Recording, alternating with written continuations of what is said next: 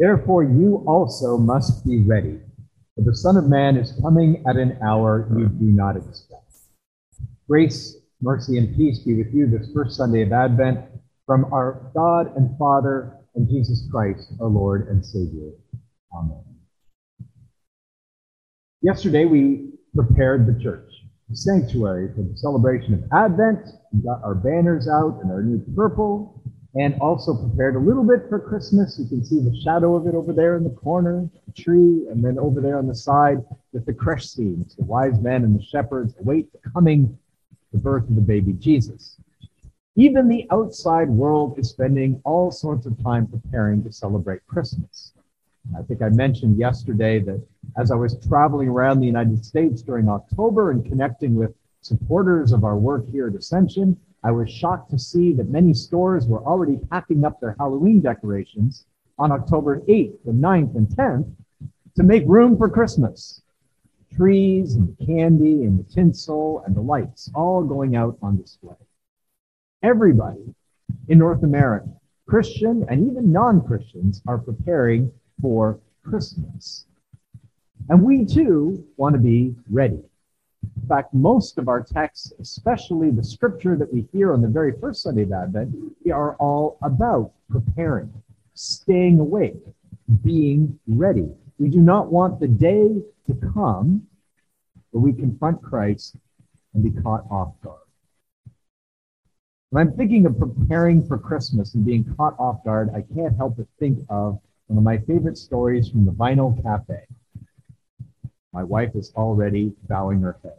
The story of Dave and the Christmas turkey. And I won't recite the entire story now, but basically, Morley, the wife and mother of the household, starts preparing for Christmas way back in July. And the reason she gives in September for why she started so early is that by the time Christmas Day comes, if everything isn't already in place, she ends up spending the entire day doing the dinner, getting the presents ready, staying up all night before, making the final last minute preparations, and never actually gets to enjoy Christmas. And so she delegates preparing the Christmas turkey to her husband. Hilarity ensues as he doesn't realize that preparing the Christmas turkey means actually buying the Christmas turkey. And so on Christmas Eve, he hits the streets of Toronto in a desperate attempt to find one last remaining bird. The day has come for Dave, and he was not prepared. One might even say the turkey has come like a thief in the night, and he was not ready. Being ready, though, isn't just being ready with the presents under the Christmas tree and having the turkey ready to go and the stuffing or the dressing, depending on what kind of family you are and the corn and the vegetables and all of the other fixings that go with the Christmas meal. Being ready in the case of Jesus, being ready for judgment, being ready for the end, being ready for the time when, as the book of Revelation puts it, the books are opened and the names are read, those names written in the Lamb's book of life. Will you be ready when the time comes? Jesus compares the coming of himself to the times of Noah. Now, for those not familiar with the story of Noah, it's a time of judgment on the earth. God looks at the people of the world and sees only violence and dissent, thievery, people fighting with each other all the time, and says, I cannot abide this level of unholiness on the planet, and I have grieved that I have made people on the earth, and I will wipe them out and start over. But he warns Noah.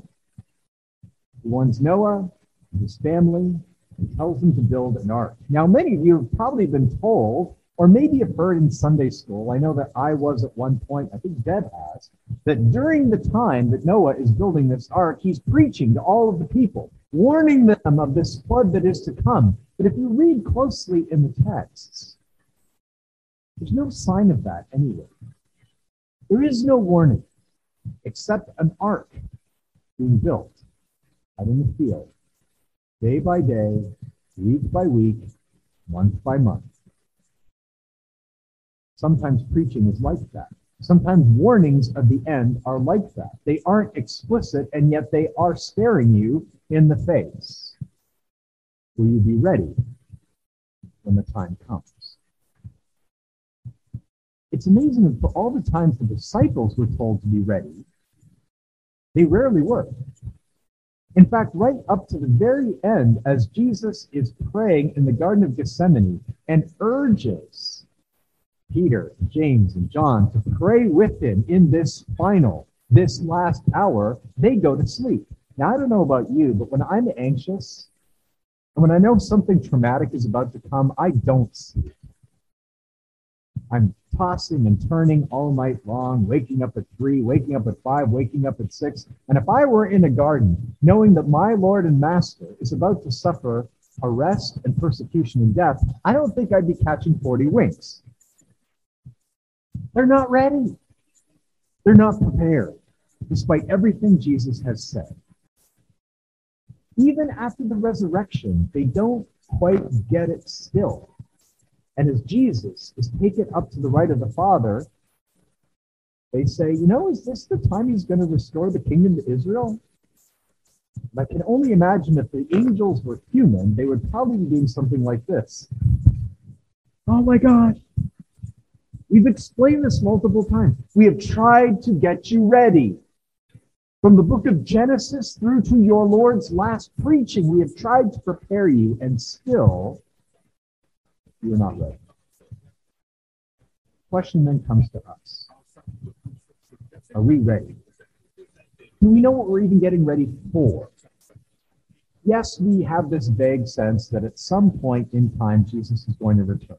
At some point, this earth and this universe are going to be turned upside down and restored and revamped in the biggest renovation project that creation has ever seen. There will be a general resurrection from the dead. The books will be opened. Those who have been in Christ will be with Christ, and those who have looked at Christ, like the people looked at the ark and rejected it or went on their business, will also find themselves without Christ. That's so far in the future. And I brought this up once when I was a very young pastor. And I was preaching for a congregation that was very apathetic about the Word of God. And I told a seasoned older pastor about the difficulty of preaching in Advent and at the end of the church year, how hard it is to tell people about the coming of Christ because it seems so abstract. And this wiser, smarter, older pastor said that time isn't as far away as you think. It's as close as your death It's as close as that time when you're diagnosed with stage four untreatable cancer.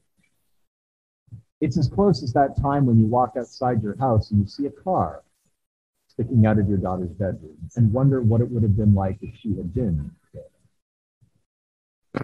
It's as close as the hospital bed or the hospice room. As close as that car hurtling towards you down the wrong side of the highway.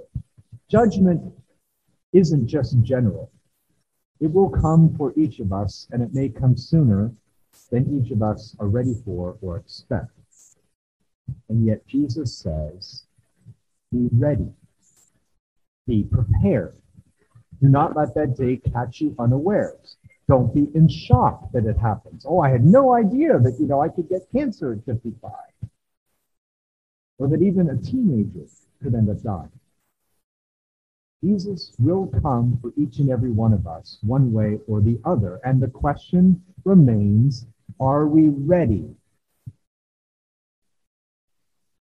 And if we see in Jesus our Savior, if we see in Jesus the one who has already walked this path before us, and through his entire life, beginning with his being laid in a manger, if we trust that just as he is risen from the dead, he too will raise us from our graves. If we believe that everything he promises us is true, then we will be ready in those moments. And even if it does come as a thief in the night, our alarm system will be set. And we will know what to do. And being ready does not mean living a life all that much different from the people around us in terms of what we do. That's what Jesus is saying in our text. We've got two people working out in the field. One is taken, one is left. We've got two women grinding at the grindstone. One is taken, one is left. It's not that we look all that different in terms of what we're doing, where we shop, getting our winter tires on, making sure the house is winterized, making sure our kids get to their Christmas concerts, making sure that all the necessary things for daily existence are in place. The readiness is in here. It's in our hearts. But we know that as we go about that daily business, whatever the day holds, or the week holds, or the month holds, or the year holds, Jesus has made sure that all things are ready. I go to prepare a place for you. If it were not so, would I have told you? Of course not. All is prepared, everything is in place. Those who put their trust and confidence in Christ will always be ready no matter where they are, no matter what they're doing, and no matter whether Jesus comes for us on the final last day or comes for us individually. We can await him with expectation with joy. In the name of Jesus Christ. I invite you to join your hearts minds thoughts together in prayer as God's priests as we pray together. Please rise.